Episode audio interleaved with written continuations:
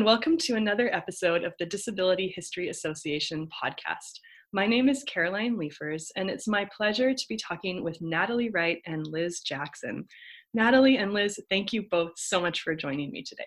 I usually introduce my guests, but I was finding it really hard to summarize all that both of you do. So I'm going to pass the work on to you and make you introduce yourselves. So, can you each just tell me or tell our audience a little bit about yourselves? My name is Liz Jackson. I am a disability advocate turned, I guess, design strategist. At this point, it's not necessarily the easiest thing to try and articulate. Um, I'm the founder of an organization called the Disabled List. Um, I work with Alex Haagaard, uh, who is also based in Canada. And what we do is we engage in disability as a creative practice. And so instead of seeing disability as something that needs to be smoothed out or fixed, uh, we just kind of wonder how can you engage creatively with it. Um, and through the disabled list, um, we operate a website called Critical Axis, which is um, it's a, a, repository and a database of disability representation in media. I have a feeling we might get into some of this stuff later. Um, but yeah, you know, I just um, I'm always kind of looking for fun and interesting projects in the disability space around uh, you know design and media, and and that's really why we're here today. Excellent, thanks. What about you, Natalie? Um, well, I just first wanted to um, thank you, Caroline, for the opportunity to be on the uh, Disability History Association podcast. It's been such an incredible resource for me, and I'm so grateful to you and others who run the Disability History Association. Um, like you, I'm also Canadian. Um, I grew up uh, half in Ottawa and half in London, England.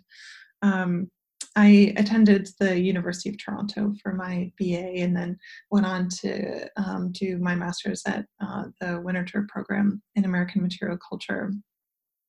And then after that, I, I had this really great experience um, as a curatorial fellow at the Chipstone Foundation in, in Milwaukee, Wisconsin, uh, which, apart from having a really incredible uh, collection of early American furniture and uh, British ceramics, is also this in- incubator um, of, of new ideas in the, in the museum and curatorial world. Um, and then um, from there, I uh, just started last September a PhD program in design history at the University of Wisconsin Madison. So I'm very happy to be a student again. Naturally, I always sort of drift to the question how did you get interested in disability, or in this case, maybe the intersections between disability and design? So, I, you know, I, it's interesting as I get more and more into this space, I work very hard to kind of uh, uh, avoid my origin story, but I figure this is a safe disability space, so uh, I don't mind.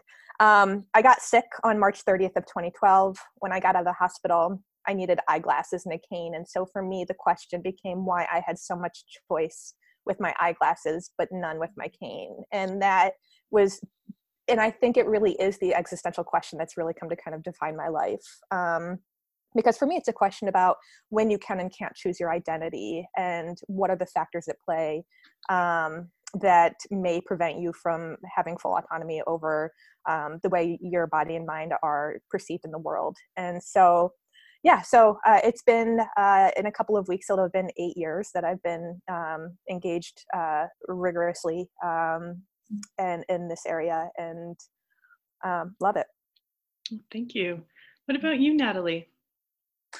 Um, well, uh, I think for as long as I can remember, I was always really interested in working with objects and artifacts, mm-hmm. um, and have worked in museums um, since I was in high school. I think I even wrote a lot of my high school essays about displays that I saw. So I've always been a really big um, museum uh, nerd, um, and I've always been really drawn to this field of material culture studies and the power of objects as historical sources. Um, and I think for uh, during both my undergrad and master's degrees, I would say that I wrote a lot about connections between the material world and the body, um, but that I didn't necessarily relate that to disability studies, um, which now I find funny um, because my brother has cerebral palsy and being part of the disability family community has shaped me so much.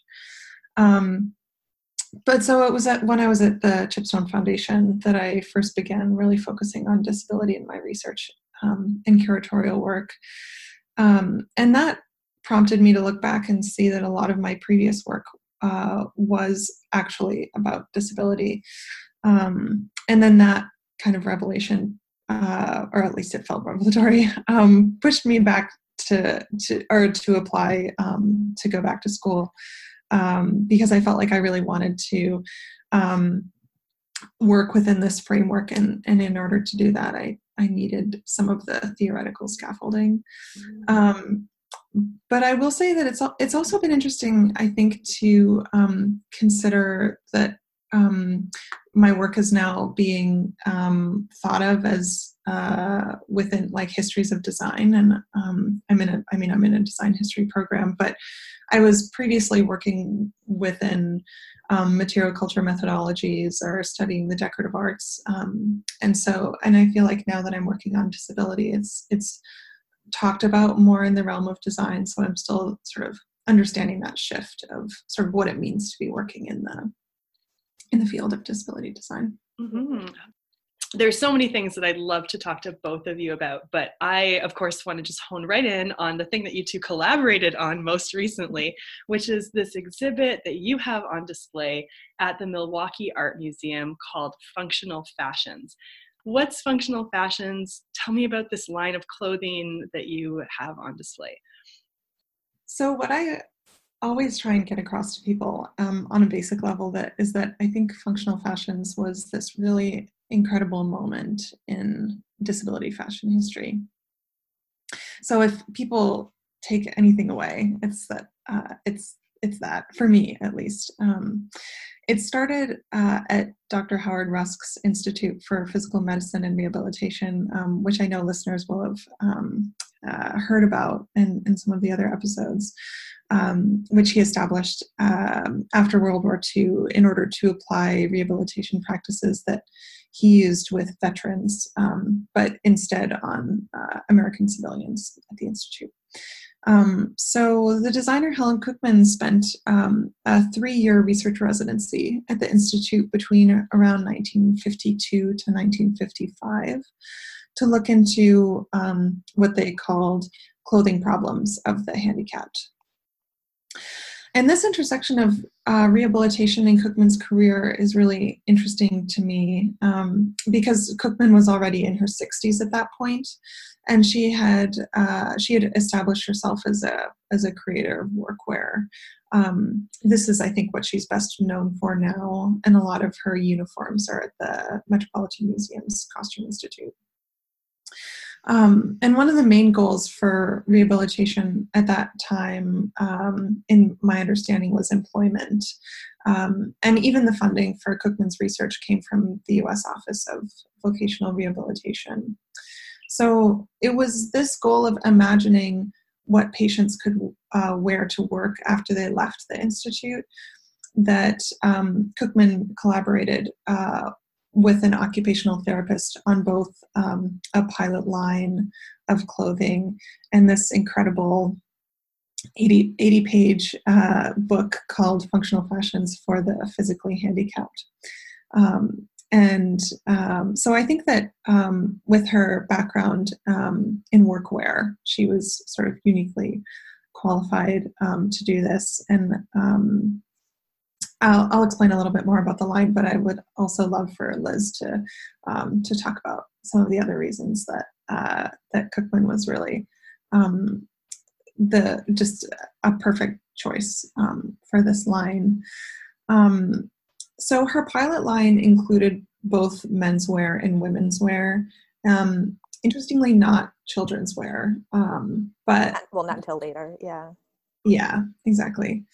Um, and that uh, so it, it included um, like trousers with zippers down each side and an interior belt um, that would that would hold them up um, as well as women's jackets with reinforced underarms for crutch users and um, what they called action pleats uh, and i love that word um, that allowed um, sort of greater arm and shoulder movement uh, for the for the wearer um, what happened next, I think, is a little bit uncertain. Um, newspaper reports say that between like 30,000 30,000 and 50,000 individuals and organizations wrote in to request information on the line.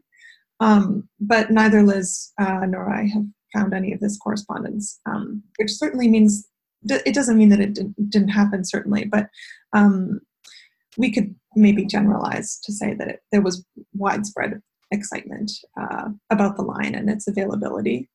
Um, so at that point, I think Cookman firmly believed that designing accessible and beautiful clothes uh, filled a need and, and really also presented a, a business opportunity. Um, so then she approached uh, the New York Times style editor, Virginia Pope, and together they founded this nonprofit uh, organization called the Clothing Research and Development Foundation to run functional fashions. Um, and then they did something really interesting, I think. Um, they expanded the line not only by creating a mail order catalog for Cookman's designs, but they also approached other designers to incorporate Cookman's construction features into their own into their own pieces, um, as well as identifying pieces that they already deemed functional that were on the market. So it was sort of like a three pronged approach. Um, and then they identified all of those garments by adding um, a functional fashions tag. Um, so between 1955 to 1976, um, uh, we found at least um, 30 designers who contributed to the line. Um, and they ranged from higher end sportswear labels like um, Pauline Trigère and Vera Maxwell, and even one of the designers for Lacoste um, to everyday brands like Levi's that, that we still um, recognize today. Um, and they also showed the New York Fashion Week. I haven't found images or, or uh, videos of that, but I'm hoping, hoping to at some point. Um, and the board of their nonprofit um, became um, quite large and, and had I would say, important people in in the industry, um, including the chairman of Bergdorf Goodman. Um, but again, so another thing that was really interesting was that despite all of this and many of their successes, um, I would say that their main challenge was getting the clothing to be stocked in department stores. Um, at one point in time, uh, functional fashions was going to be featured in the Sears Roebuck catalog, um, but it uh, in the end it only received sort of a small write up with uh, with no images, and it was in the medical supply section. Oh. Um, and so I think I just think that example is so poignant because their one of their goals was really to disseminate these pieces as fashion, um, and I think that they, um, despite all of their best efforts, um, had difficulty with that um, yeah, Liz, did you want to um, say say more about um, about the history of the line and, and Helen Cookman? Yeah, I think um, for uh, for me to kind of um, elaborate on um, why you know I'm involved and why this was so particularly interesting to me. Um, I think we need to kind of hone in on the relationship between uh, Helen Cookman and this woman named Virginia Pope, who Natalie said was the uh, fashion stylist for the New York Times. Um, so the interesting thing is, is when Howard Rusk decided that he wanted to um, to create these these um, garments, right? What the moment that he did that, he didn't reach out to Helen Cookman, right? The the person that he reached out to was Virginia Pope, right? The New York Times, and the as soon as he reached out to Virginia Pope, the interesting thing was is Virginia said, "Oh, you need to talk to Helen Cookman, right?" And so, why did Virginia think that Howard Rusk needed to talk to Helen Cookman? Well, if you look at Helen's background, as Natalie said, right, she had this this this history of developing these garments uh, in the 1930s or so uh, that were wildly functional. Um, but the thing, and this is really, I think, to me, the key point is, is that um, as the 1940s and 1950s rolled around, she had begun to age into disability. So she had started losing her hearing. and so uh, what happened was is um, helen would design garments because uh, at the time hearing aids had these big batteries that resided along the waist and so helen des- started designing her own garments that would incorporate the hearing aid battery you know into the outfit and so for me the thing that i'm so interested in is i think that Helen, because of that, became the obvious choice to Virginia Pope, and that's how she ended up in this situation. And so, the fact that Virginia's logic was to to turn to Helen is um, something I wish I could better understand. I don't necessarily think that's something that brands do right now. Um, mm-hmm. I think brands tend to turn to non-disabled saviors. So why was that Virginia's instinct? Um, you know, I, I just I'm I'm trying to figure that out. Why did you think it was important to put this collection on display? I think what we uh, what Liz and I both found um, was that there are so many news articles that that many of us have encountered that that uh, repeat a very similar narrative that um, that clothing um, for disabled individuals um, has never existed before. Um, that it's this very large market that uh, that fashion that the fashion industry has not tapped into, um, and that uh, that basically this uh, this history does not exist. Um, if we were reading between the lines. And um, and so it was on a sort on a basic level. It was um, it was important uh, for us to to um, to display the line in order to correct some of those assumptions.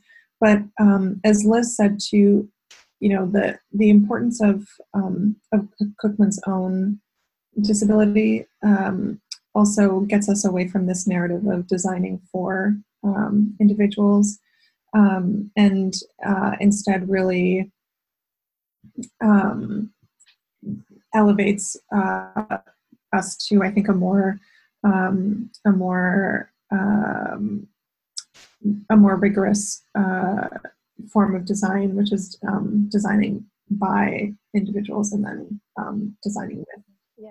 so uh, yeah, I mean, for me, through this process, I've developed this this term um, that I feel like is is so prevalent in disability, and it's it's sort of a playful term. I call it first person language. Um, and it's a play on person first language. So, um, do I need to get into person first, or is this a fairly savvy audience? I think it's a fairly savvy audience, but you could give okay. a little primer just in case. You never know. okay, so person first language is a person with disability. It's somebody who doesn't want to be defined by their disability. I, on the other hand, identify as a disabled person, um, and I see my power as being part of a collective whole. So, you know, there's this dynamic that's happening in disability right now where if if you use identity first language you might get corrected by people that use person first language but if you use person first language nobody with identity first language is actually going to correct you so there's just it's just this strange back and forth and so i saw it as an opportunity to get a little bit playful and so the term i came up with was first person language and this is something that happens a lot in design where a person makes a thing and then the newspaper says finally even though the thing has existed in the disability space for eons. Uh, a really good example of that is Lego came out with Braille bricks. Uh, it was these uh, Legos that were Braille, um, and they praised it as innovation. Um, didn't acknowledge the fact that Tack-Tiles has been around since the 1980s, right? And this is a product of the disability community. And so for me and, and for Natalie, the thing that we started seeing was is every maybe 10, 20 years, another fashion designer would come along and say, I'm the first. Um, you know, I think the one that really stands out to us is uh, Mindy Scheier of Runway of Dreams, partner with Tommy Hilfiger. She wrote an op ed uh, for Time Magazine um, back in 2016 and then did a talk at TED about how she was the first. And Helen clearly shows us no, right?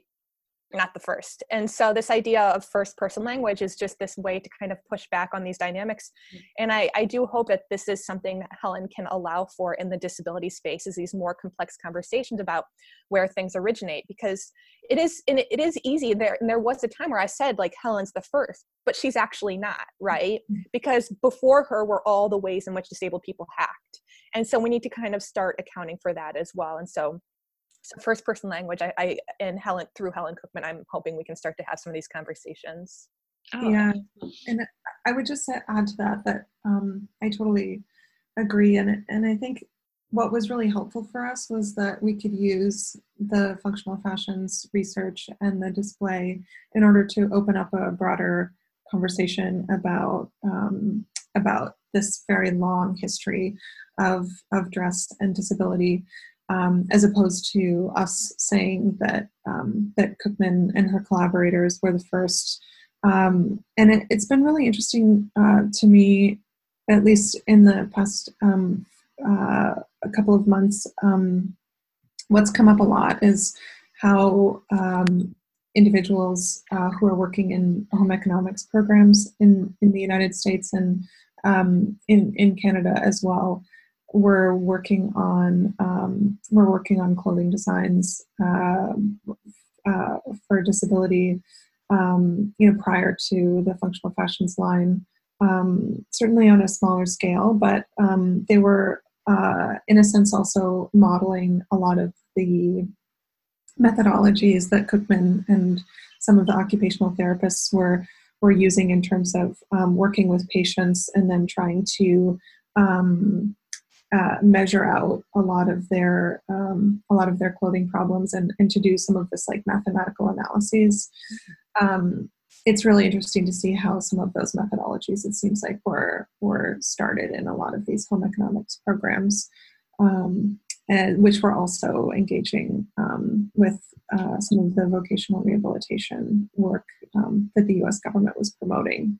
Mm. Do you mind if I just um, ask, what do you mean when you say like mathematical analyses? Oh, sure. They're um, in the in the book in particular, Functional Fashions for the Physically Handicapped, That um, the end of the book goes into all of these different um, tables and graphs of um, measuring out in, um, individuals' clothing problems. So um, there, I think that they were um, tallying uh, a lot of the different, a lot of the different both I would say sort of complaints and then wishes for clothing. Yeah, interesting.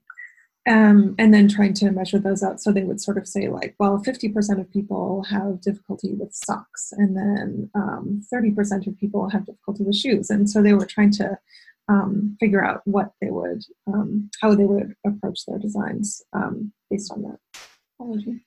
Very interesting. Okay okay.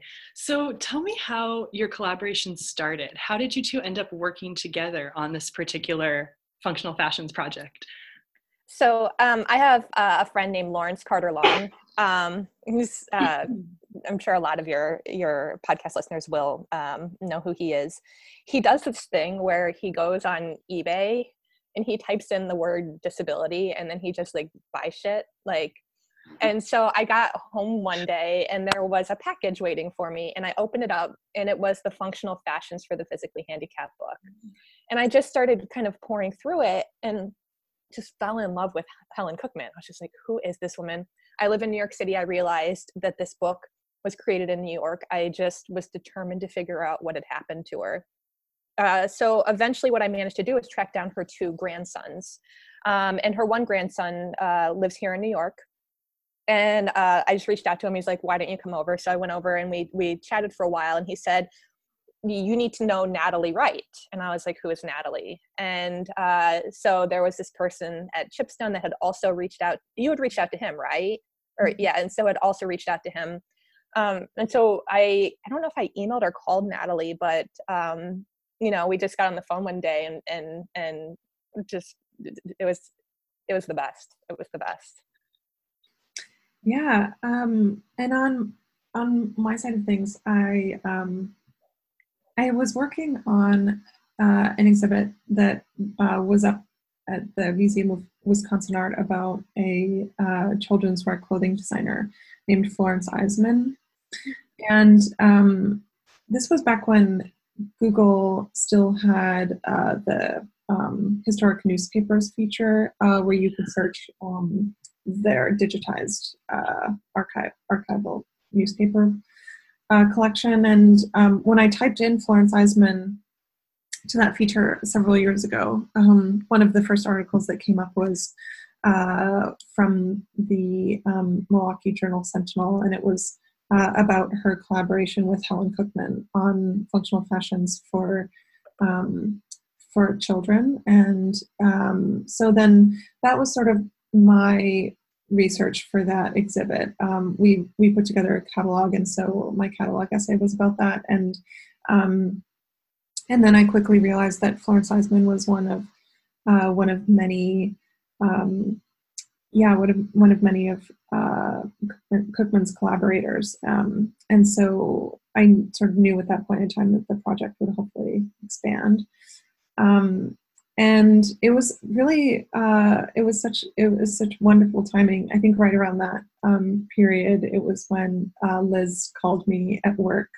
Um, and uh, and um, yeah it was just an amazing phone call because she just basically said i'm also um, re- working on functional fashions. Um, and um, you know we are so our collaboration sort of started in the archive that there were um, so I think some of the other archivists too were sort of saying like, oh, you there are two people who must be working together because they're looking at the exact same really specific sources.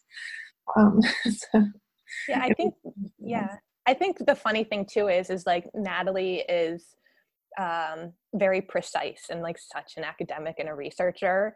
And like me like i like am a terrible student. Like i could never go back to school. I don't even know how to research right? So i'm like flailing about um, and it's just it's funny like that there's these sort of two kind of vastly different approaches that have gone into this. And i think for me because i don't look at it from this kind of academic um, framework like it, it, to me it feels like a murder mystery. Like I, I almost like want to create like a, a, a, podcast or a documentary called where are the functional fashions right? That talks about right not just you know where where are these garments right? Because it is a mystery but also you know this idea of functional fashions and and in this first person language and all the dynamics that play into it that i think allow them to stay missing i think is so vitally important. Um, but yeah i think the thing that really besides natalie the thing that really keeps me going in this is i'm con- and i again i'm not a researcher so like i don't understand the, the dynamics at play but just my non-research logic like i'm convinced that these archives exist somewhere in their entirety because they're not showing up anywhere. Like, how can a whole archive go missing when Helen's earlier work didn't go missing? And so it's just like it's like when are we going to find the holy grail? Like, is is just you know, it's some. It, I'm convinced it has to be somewhere. Yeah, it's in someone's basement or something, and you're just waiting for them to emerge and say, "Oh, I've had it the whole time." yeah, and then like it'll be like dusty, and we like blow it off, and then like the the, the lid creaks open, and like yeah, and then there's like like angels start singing. I can't wait. Hopefully, this podcast will help you find that person out there who knows where this archive is. You never know. Yeah. Uh, but I, I can't make it till Milwaukee in person to see this thing. So, can you tell me about some of the objects on display? I mean, what's it like to go through this exhibit? Yeah, um, I think, well, uh, maybe the first thing that um, individuals would see um, is this very large uh, image um, of a model wearing um, wearing one of Helen Cookman's suits, and he's holding uh, he's using crutches in the image. But it's this very striking black and white photo um, of a model um, who um, is uh, is is quite dashing, I would say. um, and he uh, sort of has his head turned to the side, and um, so we can see the profile of his face. Um, and he's wearing um, a suit that's called um, a shortcut suit. That was sort of the playful name that they had had come up with um, for it. And the photo, I think, was from 1958, and the model's name was Cy Perkins. Um, we actually know quite a lot about him. He was a model um, for for a little while, um, and he is also a model uh, um, for pieces uh, in the um, in the functional fashions uh, for the physically handicapped book.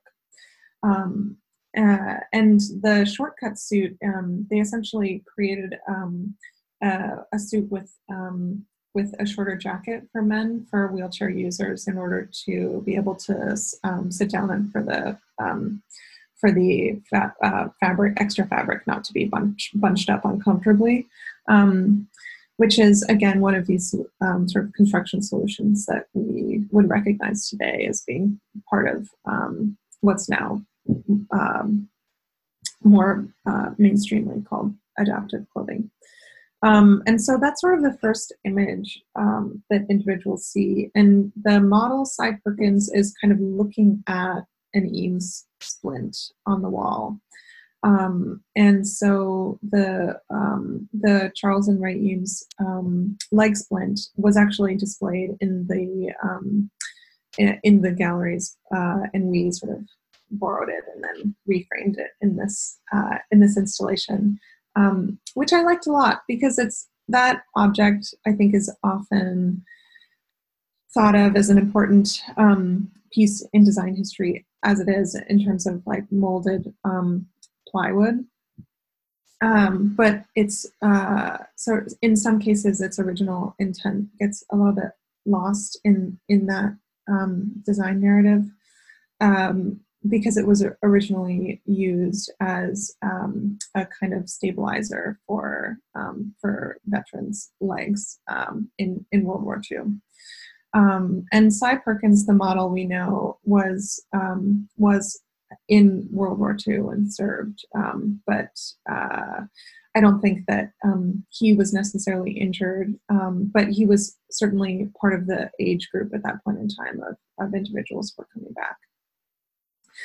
Um, and we wanted to use the Eames splint as a way of, um, of kind of calling out the, the history of, um, of rehabilitation mm-hmm. in the United States. Um, and below the Eames splint um, is a case, uh, a document case. Um, and right below the, the splint is Howard Rusk's book, Living with a Disability.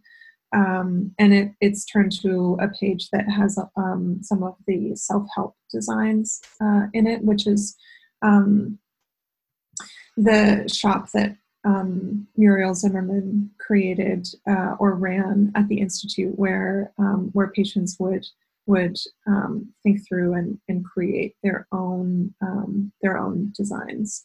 And and there there's a lot of um, really interesting graphic design in that book in terms of um, laying out a lot of these um, sort of utensils and implements and various kind of gadgets.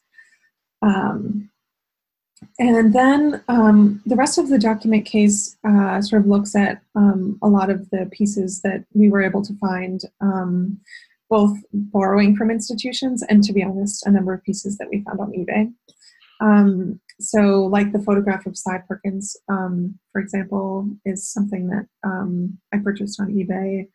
Um, and so, uh, um, as Liz said, we're still trying to um, amass this, uh, or you know, find pieces and then um, uh, bring them together once again that have, you know, gone their separate ways over the over a fairly long period of time. So um, the rest of the case uh, is um, some of Helen Cookman's patents um, that that she filed for. There was a 1960 patent uh, trousers for a handicapped person, which is that design um, that I mentioned earlier, where there are the zippers going down each trouser leg and then the interior belt, which was the basis for um, her last collaboration before she passed away um, with Levi's, uh, the Levi's Functional Fashions jeans.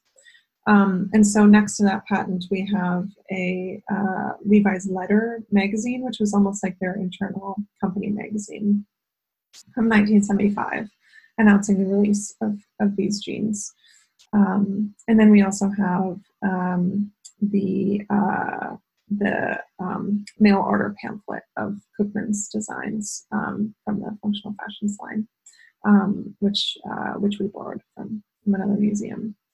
Um, and I would say that too, the overall design of the installation is um, the design language is taken from the functional fashions for the physically handicapped book. Um, it's it has really wonderful illustrations in it, and the the typography is really fantastic. Um, and so we were, it was very easy to kind of take inspiration from from that. Um, and then if visitors turned around from from that document case, then they could um, look at a uh, a number of garments that are um, facing the um, the document case. And so there are three um, there are three uh, ensembles in the um, in the display, and they kind of span the um, the functional fashions timeline. Um, there's an early uh, 1957 Bonnie Cashin piece that um, was not actually designed for um, the functional fashions line, but it was part of this series of of garments that functional fashions would identify as being already functional for our users. Um, and so it's this really elegant um, mohair skirt uh, and um, uh, and it has a matching scarf um, and it's uh, a variety of different colors in, in plaid um, and it's really it's really really striking um, and what the what she did was that um, she used um, these kind of clips that are um, usually referred to as like industrial hardware in order to hitch up the front of the skirt so that um, users wouldn't have to pull up their skirt. And um, and then the uh, the middle of um, uh, so next to the Bonnie Cashin piece is um, one of the Florence Eiseman dresses uh, that we had on um, on display um, at in the Florence Eiseman exhibit, um, and uh, that's an interesting piece. It's it's really um, an A line dress uh, that just has one button on each shoulder um, to make it easier for children to um, to dress and undress themselves. And that piece was created in 1963. Um, right around the time when um, so many discussions were happening around polio in the United States. Um, and so uh, the Bonnie Cashin piece is really about mobility, um, and then the the uh, Florence Eiseman piece is about is about uh, children children's wear and polio. Um, and uh, the A line for that Florence Eiseman piece, the A line dress was considered an adoptive feature at that point in time because um, it didn't have a waist. So uh, so in um, children could put the dress on and take it off more easily. And the quality of the fabric was really high and could be more easily washed. Um, and then the last piece um, is from the 70s. Uh, it's a Vera Maxwell dress um, that was called a speed suit. Um, and it was made of lycra. Um, and uh, it that one is interesting because the lycra was being used to take away all fastenings that you could basically slip it on over your head and then you wouldn't have to deal with any buttons or anything um, and there were i think in the functional fashions line there were a lot of different um, ways that they tried to think of getting rid of fastenings um, using uh, much longer zippers instead or um, uh, or just um, using uh, Velcro, which was invented right around that period of time too, um, that they called pressure tape. And there are some really interesting videos where um, a lot of individuals had to sort of explain that like the ripping sound that you hear from this pressure tape is is, is okay. Like that's what you're meant. That's what it's meant to do. Um, but so with this Vera Maxwell dress, um, it, uh, the way that the designer Vera Maxwell thought of it was as being really useful for individuals with arthritis. Um, and Vera Maxwell, I just re- I really wanted to include a piece of hers um, in the in the display because um, she was such a long time contributor to the functional fashions line, and one of her pieces is just um, really incredible. I haven't found um, an example of this uh, in real life yet, but um, she designed what was called a rugby suit um, in in uh, the early 1960s. Um, that was uh, this um, this jacket with uh, with a Velcro closure um, for for women, um, and then it had a matching longer skirt as well as um, what they called a, a, lap robe or a wheelchair robe, um, and everything was lined with um, with fur. And I think that it was um, black seal fur. so it was uh, it would have been very very fancy. and uh, so I really I, I wanted to include something with um, with Vera Maxwell because she was such an important uh, contributor to the line. But it ended up working out that we had um, the three garments represent sort of the 10 year or 20 year span, a piece from the 50s and 60s and 70s. Um, yeah, and that's one, one thing that I really find fascinating about the line is that it, um, as historians, we can kind of track the um, change over that 20 year span of disability culture in, in the United States. Yeah, I think like one of the things that feels so important to me and and and I sort of can't praise Natalie enough for this is I feel like this exhibit um, actually tells a story where, and especially in the United States right now, where other disability exhibits are becoming the story, which has been a source of great distress for me. Um, you know, you could point to Cooper Hewitt's accessibility, where um, you know you could actually go through the exhibit and not even know that disabled people exist and i think really like in some ways natalie managed to kind of make a couple of statements. One of the main statements is um, if you so um, is this in the it's in the exhibit as well i think but it's on the the blog post about it.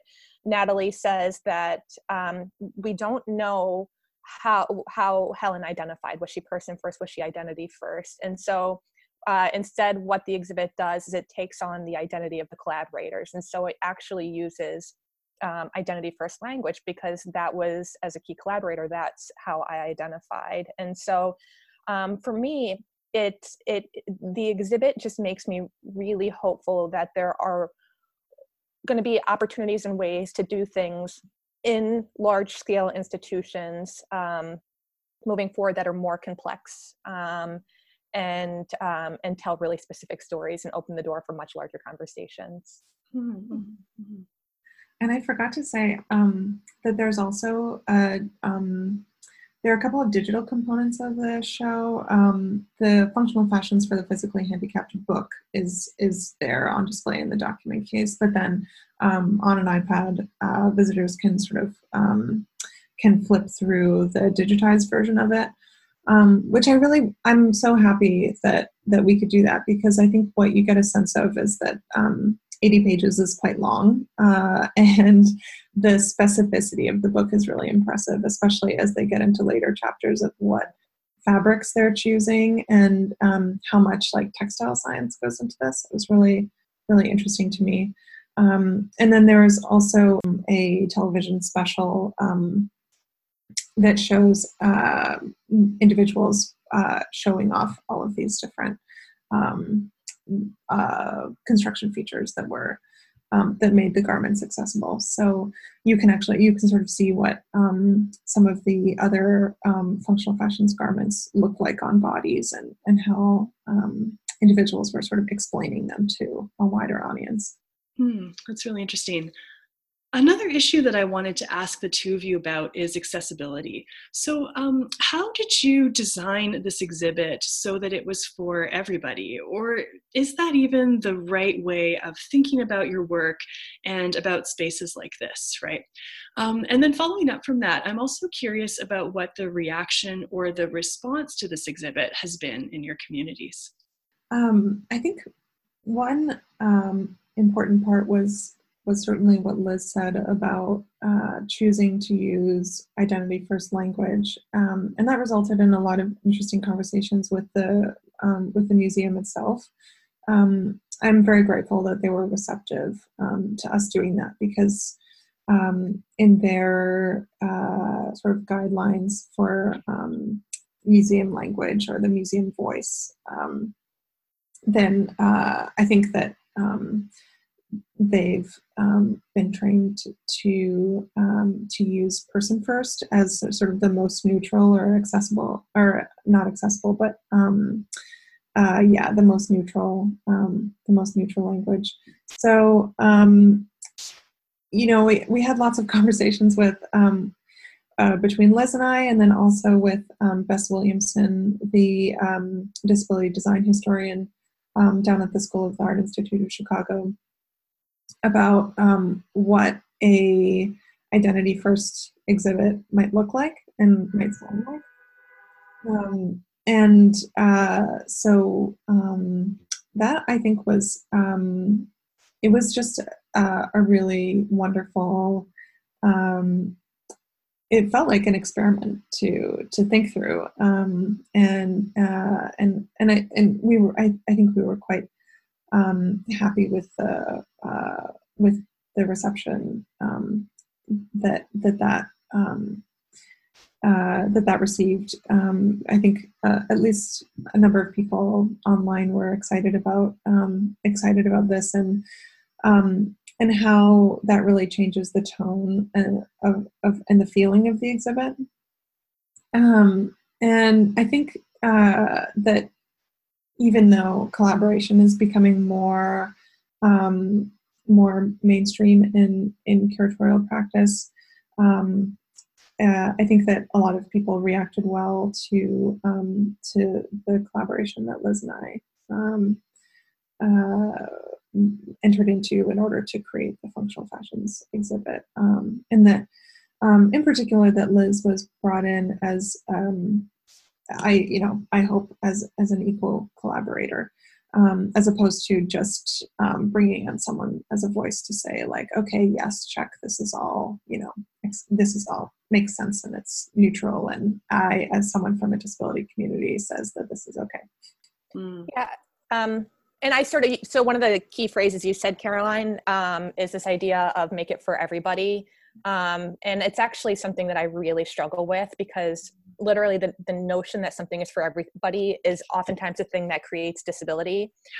And so there is there was at no point when Natalie and I were going through this process that I ever wanted it to be for everybody. Instead of making something for a, a, subset of people trying we're trying to reach a subset of people right like we're trying to get you and and your listeners interested like that's what's important to us and so you know i i can imagine that there are people that kind of wander by this exhibit and it doesn't have much of an impact on them um, and maybe it's not supposed to um, but then again you know I, I don't necessarily know that helen was trying to make things for everybody as well and so mm-hmm. you know in some ways this idea of for everybody it becomes sort of um, virtue signaling or code for disability in a way that i find to be really destructive and, and i hope in some ways that doing this the way that natalie and i are doing this that we can push back on that a little bit. Um, so. Thank you. That's a really important corrective and i so appreciate that. Yeah. yeah i mean the, the most i can say is this is really really important to me and it's really important to natalie. And you know maybe might become really important to a few other people and like that's that's literally like all that matters to me. Yeah. Do you want to say more about that? I mean maybe is this a question about sort of the problems with the universal design in general? Yeah you know i um uh, uh, at the disabled list we approach um, disability and design from a cultural perspective. Mm-hmm. um, what we oftentimes say is that it's the defining of the problem that is actually the problem. Um, and so what happens is we have all these misnomers and these sort of phrases that we can sort of espouse that make people feel really good mm-hmm. um, but what those phrases i think ultimately do is they serve to prevent people from thinking more deeply yeah. about this stuff and um, right like I, I think about what is my um, what's the thing that i get hung up on in all of this it is that moment that rusk approached virginia pope and virginia thought of helen right like there is so much to that right? It is so rich in um, in a, a, a disability culture of that time and of um, of sort of the beliefs at the time of, of the knowledge that disabled stakeholders had. Um and just in that one like i you know i get lost in that like and and so you know i i think we exist in this space where you say design for one and everybody benefits you erase the disabled person but through all of it you you never get to delve more complexly in it and mm-hmm. so um so for me i just um i don't want um what helen did what she represents, but also the curatorial work that Natalie's doing. Like, I don't want that to get simplified. And by saying something like design for all or that we're trying to reach everybody, mm-hmm. um, that's going that's the thing that we risk happening. And I, it would be a mistake. It's, yeah. I think it's, it's the mistake that every other exhibit has made. Um, and um, it's just, we have this little there's it's just a little niche space in the world. It's this little teeny tiny spot that this woman uh, crammed her way into. And you know through her um, maybe we can do something a little differently. Like that's all that's all this is. Wow. Thank you. Thank you so much. Um, let's follow up on that actually tell me about did when you were collaborating on this like did you have an audience in mind and if so, tell me more about that audience. I mean, mine was Bess, right? Like yeah. all I like all I want is for Bess to just be like, you know, you know, good work, right? Like that's, you know, or or Aimi Hamraie or Alice Wong, right? Like um my audience is other individuals who are engaging rigorously in this space. Mm-hmm. Um, and I just want to contribute my part, right? um, but that's what building a culture is um, and so um, yeah and inside to that my audience is whoever is hoarding helen's archives like how do i find how does how, you know how do natalie and i get in front of that person um, other than that like i didn't i didn't think much of it what about you nat i'm thinking back to a conversation that you and i had liz um, i think when i was initially talking to you about my interest in in working in this realm of um, disability studies and and histories of of disability. And and I remember you saying that um, that make sure that your work is always speaking to a disabled audience and that um, that the mistake that um, scholars who are working in this space make um, is that they assume that they are speaking to an able-bodied audience um, and so I think that that's been really important advice um, for this project and then um, the approach to my work more broadly. Mm-hmm. Yeah. Yeah, I mean, that's um, the website that um, Alex Haagaard and I created called Critical Axis. Um, it's just, it's, um, uh, we just upload uh, disability like ads that feature disability representation. And and really the thing that we've honed in on is there really has yet to be an advertisement that uses disability representation that actually views disabled people as its key audience. Mm. um, and so it's you know it's an unanswered question. Um, how is something experienced when the intended audience is disabled? You know i think we can um, in a more mainstream space, right? Like the Milwaukee Art Museum. Um, and I think Natalie got to play around with that a little bit.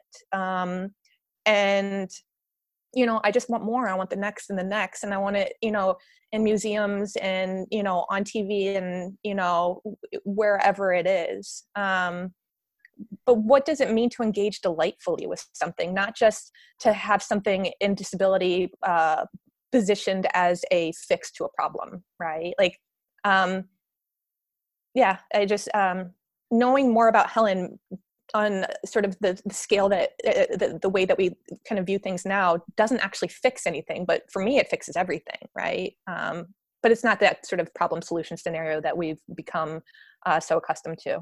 Mm, yeah, and getting back to the language that you used earlier of like disability as a creative practice, disability hack, you know, as a site of hacking and stuff like that. Tell me more about where this is going next. Do you have further plans for the exhibit, uh, more exhibits like this? You know, sharing new curatorial ideas with people. Where where are you going next?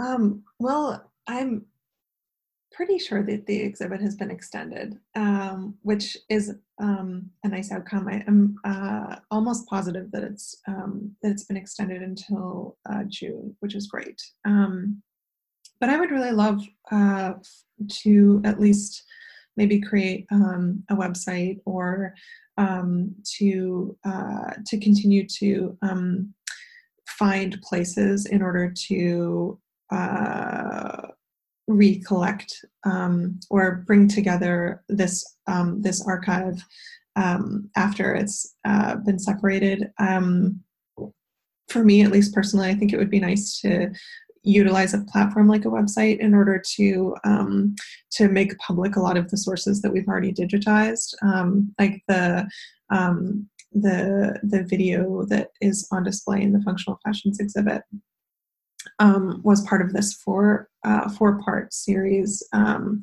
from a, a, television show called Today's Homemaker, and um, it was uh, called I think Clothes for the Handicapped, um, and there are these great um, television episodes from the 1960s that um, you know they're just on my computer right now, and hundreds of newspaper articles about functional fashions. Um, uh, as well as all of the research that um, that we've uh, already written, um, and um, the you know Liz and I were part of a panel at the Milwaukee Art Museum with Bess Williamson that um, that is online um, with uh, with accurate subtitles and everything. So I think that there's um, I think the next step for me is to find a place where um, just all of this, all of these sources can be made public um, in order for it to be a resource uh, for other people as well. I would love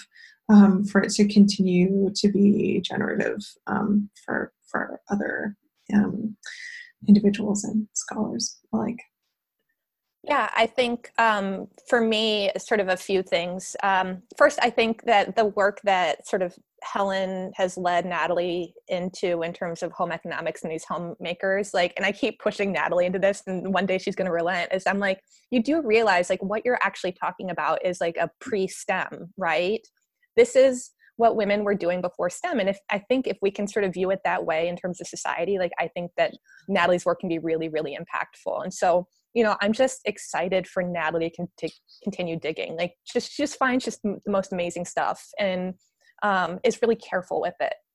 Um, for me, you know, um, I'm I'm desperate to to find these archives. I, you know, it's it's going to be a dream for Natalie and I that, you know, if if they if they show up, right, like all the things that we can do with them. Um, and and until that happens, and maybe um, the finding the archives will be a result of this is the work that Natalie described and you know in creating a website and and starting to have some of these more complex conversations through various forms of media um, and then you know for me like it's just um, again kind of like living forward with this thing that Helen really gifted me, which is an opportunity to tell things in a more complex way. And what are different outlets that I can do that? Mm. Um, and it's just, I mean, it's so fascinating. Like Natalie and I came into this space, like with sort of two completely different desires and i think we still very much maintain that we're both doing vastly mm-hmm. different things and i think um, that the result of it is something really quite profound um, and so um, yeah you know i just i i, I know this will continue on um, you know and and maybe one day there will be that sort of that big kind of shining moment yeah and what i like so much about what you said there too. Um, I've been thinking about how um, how uh, Helen Cookman and her collaborators created a, a model for collaboration that um, that you and I have uh, have um, followed in in many ways um, and at a time where I think a lot of um, people in museum work are thinking about equitable collaboration and um, and uh, thinking about curatorial authority and how um, that a lot of that model is is really changing. Um, it uh, yeah, I think that um, I think that their collaboration has really been so impactful to learn about and be inspired by. Mm-hmm, mm-hmm. I, I want to stretch this into actually the present, not just in the curatorial world, but in the fashion and or design worlds. So what do you two see as going on right now in the world in terms of disability in fashion or disability in design? Um, are we going in the right direction? Where is there still work to do? Talk me through some of your thoughts on this. Um, I feel like Bess actually has a really good answer for this that I can't, I'm not going to get right. So I'm not, I'm not going to give Bess's answer. Okay.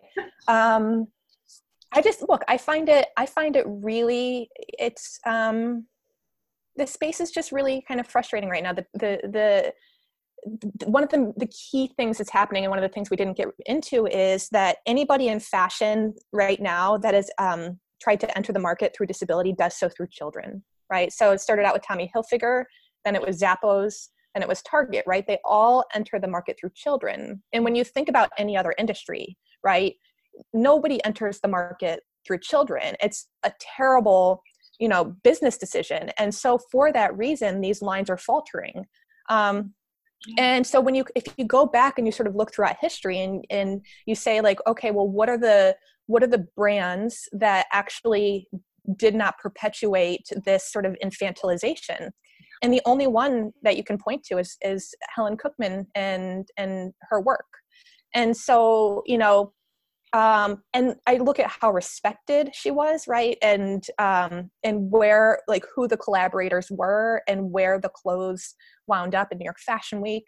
Um, and I actually I think that Helen and, and through Helen, Virginia Pope created a model for how brands need to be um, doing disability right now, especially in fashion. Um, and uh, it just it hasn't happened yet.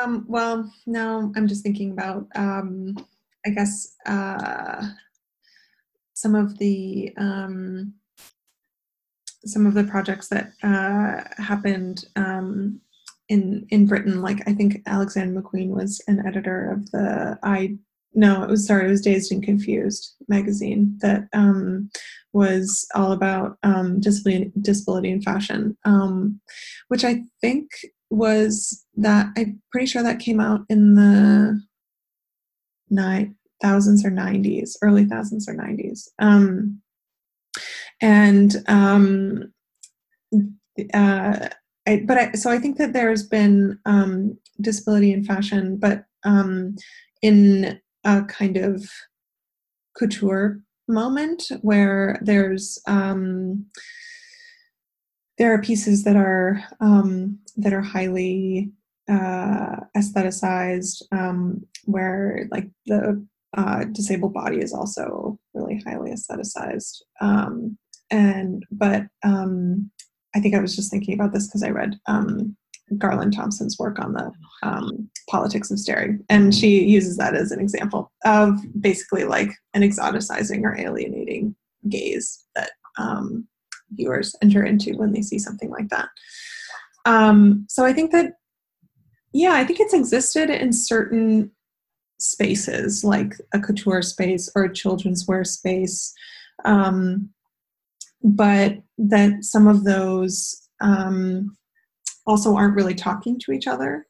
Um, so somebody might be aware of like one project, but they might not be aware of of another. And and because of, I think that this is all part of too like the um, the the erasure of history that we've been talking about. Um, that that that also leads to this kind of lack of rigor in in design. Um, so I think yeah, that's my sense is that the that um, that there's really been um, less uh, less rigor in this field in particular um, as a result of some of these um, as as what Liz um, has been saying like first person language. Mm-hmm. Mm-hmm, mm-hmm. Yeah, yeah, yeah. I, I also want to follow up, Liz, with some of these other projects that you've been involved in beyond curation that um, are potentially you know helping move in a different direction right and you've mentioned the Critical Axis yeah yeah and you're also the founder of the disabled list and you also yeah. initiated something called the with fellowship so yeah. can you share with our audience what some of these different initiatives are? And i imagine there are some folks in our audience who would actually potentially like to be involved in some of this. So tell me everything. Yeah. You know i my feeling is is a, a, bit of if you build it they will come. And you know i just i think alex and i we pour ourselves into this every day. Mm. um and just you know you know hope that you know like kind of our our our our people will kind of make make themselves apparent and and it does it happens right we've got natalie and we've got bess um so Um, I'll start with the with fellowship. So one of the things was is that I realized that if you Google the phrase design for disability, you'll see that it yields more than 10 times as many search results as disability design. So this idea that we are recipients of design has embedded itself into our language. So I decided that I was going to create this fellowship called the With Fellowship. And my fundamental belief was is um, sort of traditionally in fellowships, what happens is is the goal is to grow and change a person. But my belief was is if you allow a disabled person to be disabled in the space, they will fundamentally grow and change the space. And that did to a certain extent actually really very much prove to be true. But what I realized was is that the with fellowship is a band-aid over a much larger problem that i'm now focused on. And what that is is that there is not much in the way of uh, disability uh, dis, uh, disability studies critical disability studies curriculum and design schools. And mm-hmm. one of the things that i've realized is, is it's actually not just disabled students that are not getting their needs met in design schools.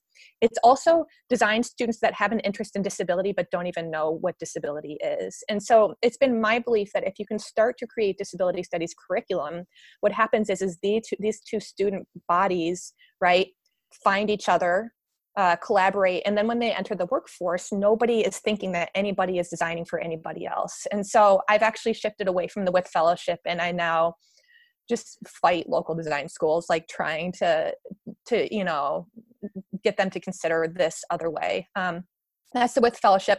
Uh, at the disabled list we consult with brands. Um, sometimes it goes well sometimes it does not.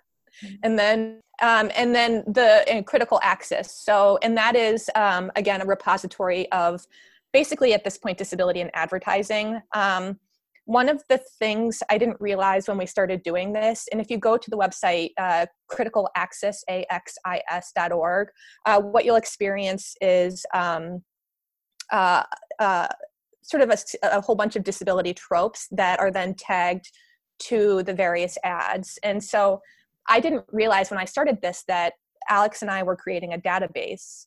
Um, but once somebody pointed it out to me, you know, we started to get creative. And one of the first things we did was is we um, went through each of the ads and we counted the amount of words that disabled people spoke. And then what we did was is we went on YouTube and we uh, cataloged and we categorized the comments. And so one of the first things that we learned through this data set is that the in advertising right now, the more words a disabled person speaks, the less believable the ad is perceived to be. And so we're starting to kind of gain all these insights that we weren't previously aware of. And so, um, you know, we're just, as we can, we're just adding, you know, more and more uh, ads to it. So that's been really powerful. Yeah. Um, but again, it's all toward this larger mission of um, complexity. Um, disability representation is not enough. Mm-hmm. Um, uh, just disabled people as knowledge holder stakeholders and probably above anything in all of it i would point to um, it's all about a disabled audience. How do you find a disabled audience? Um, and i think that's my goal in, in all of this Wow, thank you. So grateful you're doing this, honestly. And I personally have found the um, visualization that you created on the critical axis of sort of mapping the different disability tropes to be incredibly powerful. And I want to use it as a teaching tool. So just one of the things that we did just to kind of show and you can do this on your you can't do it on your phone but you can do it on your computer to, to show how a screen reader um, would read it if you um, pull the width to about half um, you'll see it in list form um, so that you can see how it's being read by a screen reader. So that way, you know, it's sort of easier as a teaching tool to describe where, where you can find something. Really appreciate it. And Natalie, I, I haven't had a chance yet to ask you about your PhD work. Um, is your curatorial work kind of directly connected to your PhD work? Have they gone off in different directions? What's what's going on with that? Uh, um, well, I'm very grateful that you asked uh, because I'm so thrilled to talk about this. um, I uh, I'm just so I'm so excited to be um, to be back in school, and uh, the coursework has been really really wonderful. Um, I came into the PhD with this really specific project of examining a history of dress and disability in the United States, um, but uh, I, my coursework in particular this semester, um, I think has been really just mind expanding um, and everything that you hope to get out of um, uh, PhD work. Um, my uh, I have two courses in particular that are really talking to each other right now. Um, I'm in a design history seminar uh, about histories of making, and that's really been about sort of um, the body of uh, the maker in in really fascinating ways. Um, we read Pamela Smith's work, The Body of the Artisan, um, and, um, and, and and many others. We were just looking at um, the arts and crafts movement and sort of some of the um, the values that get placed on on labor and I think um, that that has really, really been speaking to um, history, some of these histories of vocational rehabilitation in the United States and how um, rehabilitation has been, um, or how craft and making has been used in, in rehabilitation. So that's something that I'm really interested in because there's this paradox of, um, of making as it also has this potential to um, to really damage the body in interesting ways. Um, like a lot of um, certainly Pamela Smith's work, at least, is engaging with the idea of um, historic master, master metal workers who um, are like working constantly and and really um, hurting their bodies. And, and Chipstone did a, an interesting show a few years ago um, about thinking through sort of the true cost of um, Decorative arts and uh, in museums, these really beautiful objects that you see um, where, um, you know, maybe the wood dust that somebody was working with was a carcinogen or um, a in, in ceramics um, uh, certainly in Staffordshire in, in, the 1700s, the lead glaze that they were using. If you were dipping these pieces into the lead glaze, then of course you were going to get lead poisoning. And the examples, um, you know, go on and on and on. But um, so I think that I'm I'm really interested in that tension um, between um, craft as as uh, a practice of rehabilitation and um, and that something can that can also, you know, potentially harm harm your body. Um, and in part because there are so many discussions around the bar, the body of the maker, the body of, of the artisan, um, around like embodied knowledge or tacit knowledge of making that I think, um, and also around the senses too. Like that, there's so much discussion around that, um, and that that feels really ripe for a disability studies intervention. Um, so that's sort of where my my mind is at uh, right now, um, but I'm also taking this great course um, called Discourses of Disability pre 1800 with um, Elizabeth Bearden, uh, and that's that's an English class. Um, but that's really been also like giving me the kind of theoretical framework in disability studies that I that I really felt like I needed. Um, and so um, I think I, am certainly still really interested in in disability interests, um, but that um, that conversation I think is now being inflected with some of these other ideas, um, in part because the um, uh, that something that was sort of functional fashions adjacent was um, was this uh, vocational rehabilitation program um, that paired uh, clothing designers, some of whom were functional fashions collaborators with organizations like Lighthouse for the Blind, um, where the designers essentially created um, patterns for individuals in those organizations to make and sell as part of an employment. Um, uh, as part, uh, yeah, as part of a project that would um, theoretically increase their um, their uh, chances of employment. So, um, sorry, that was kind of a rambling answer. No, not at all. that was good. You're in your PhD and you're taking coursework, so this is exactly right. This is business of ideas percolating and inspiration striking in all areas and trying to figure out how you're going to narrow it down. So I think it's brilliant. Oh, me too. Me too. Yeah, and it. I don't know. I think some, At least some of these conversations too, or thoughts for me, were sparked in this um, discourses of disability class that. Um, we started in in antiquity which is you know like way way earlier then I've uh, been working usually, I'm sort of like a 1700s onwards, uh, at least knowledge base in terms of material culture and decorative arts. Um, but um, one of the figures that we were looking at was um, the Greek god Hephaestus as being um, this individual with uh, mobility impairment, um, uh, as, or who was written about that way, certainly. Um, and uh, he is the metalsmith to the gods. Um, and so he's this master maker, and he creates all of these different castings that are uh, that also come to life as his aids. Um, so, anyways, it's just a lot there in terms of makers and makers' bodies and disability, and um, that I'm sort of excited to get into. And since we, this is a great bridge actually, we've just been talking about education and the incredible generative work that a good course can do in the world. And Liz, you said that you spend a lot of time talking to design schools and trying to get them to understand, you know, disability of the disability community. And I'm wondering so uh, you've both been involved in education and thinking about you know training the next generation of, of people coming through these um, post-secondary programs so what should the post-secondary world be doing differently when it comes to disability? You know if there's something that's going well that's also something i'd love for you to mention but I, because education is such a powerful tool for change how can we use it in a way that is i don't know moving in the right direction?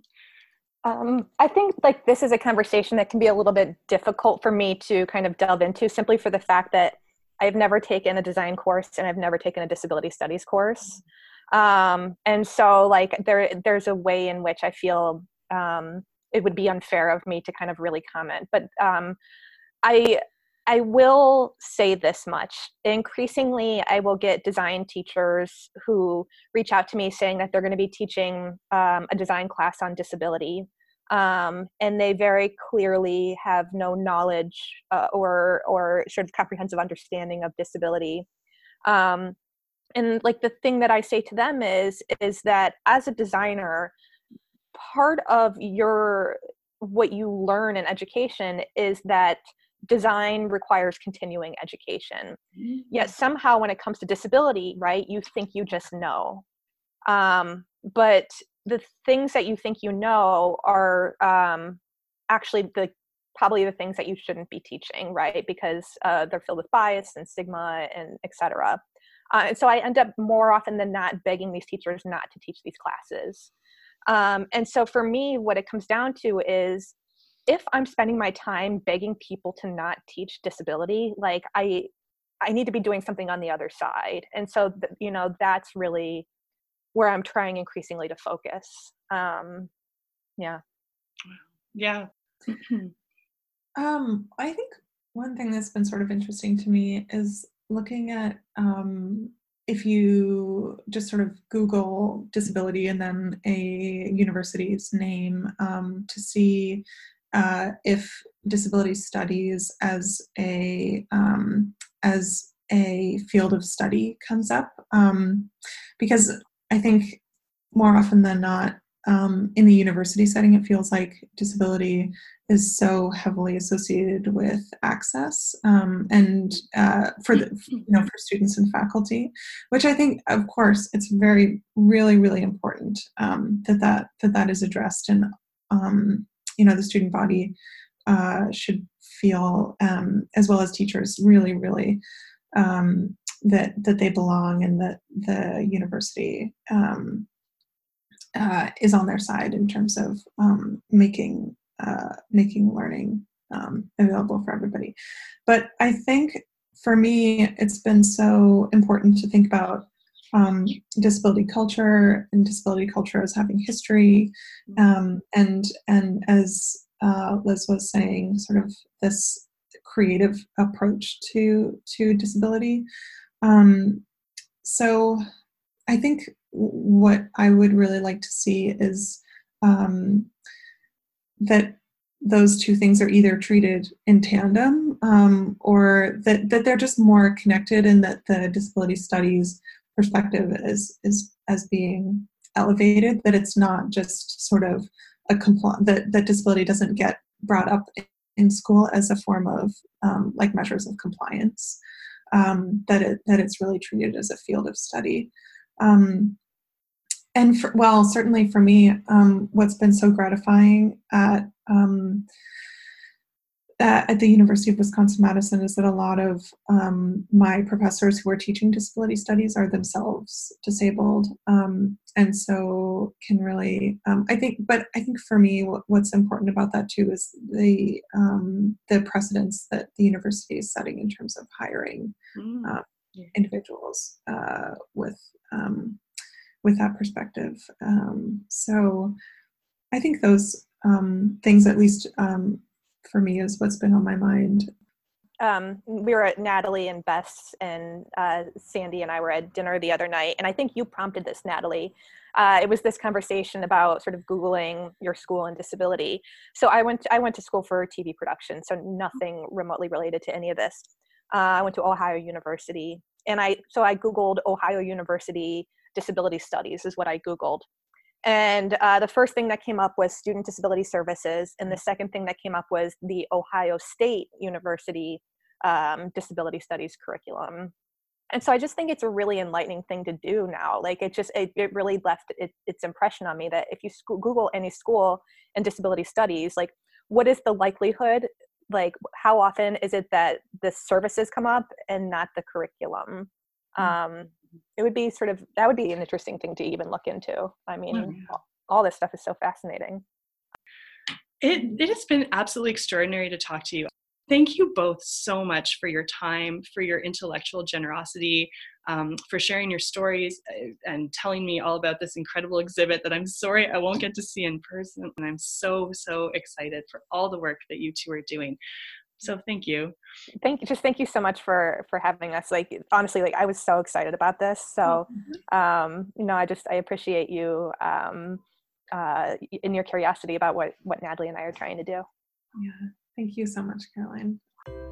Thanks to everyone out there for listening or reading the transcript. Please join us again next time. Bye bye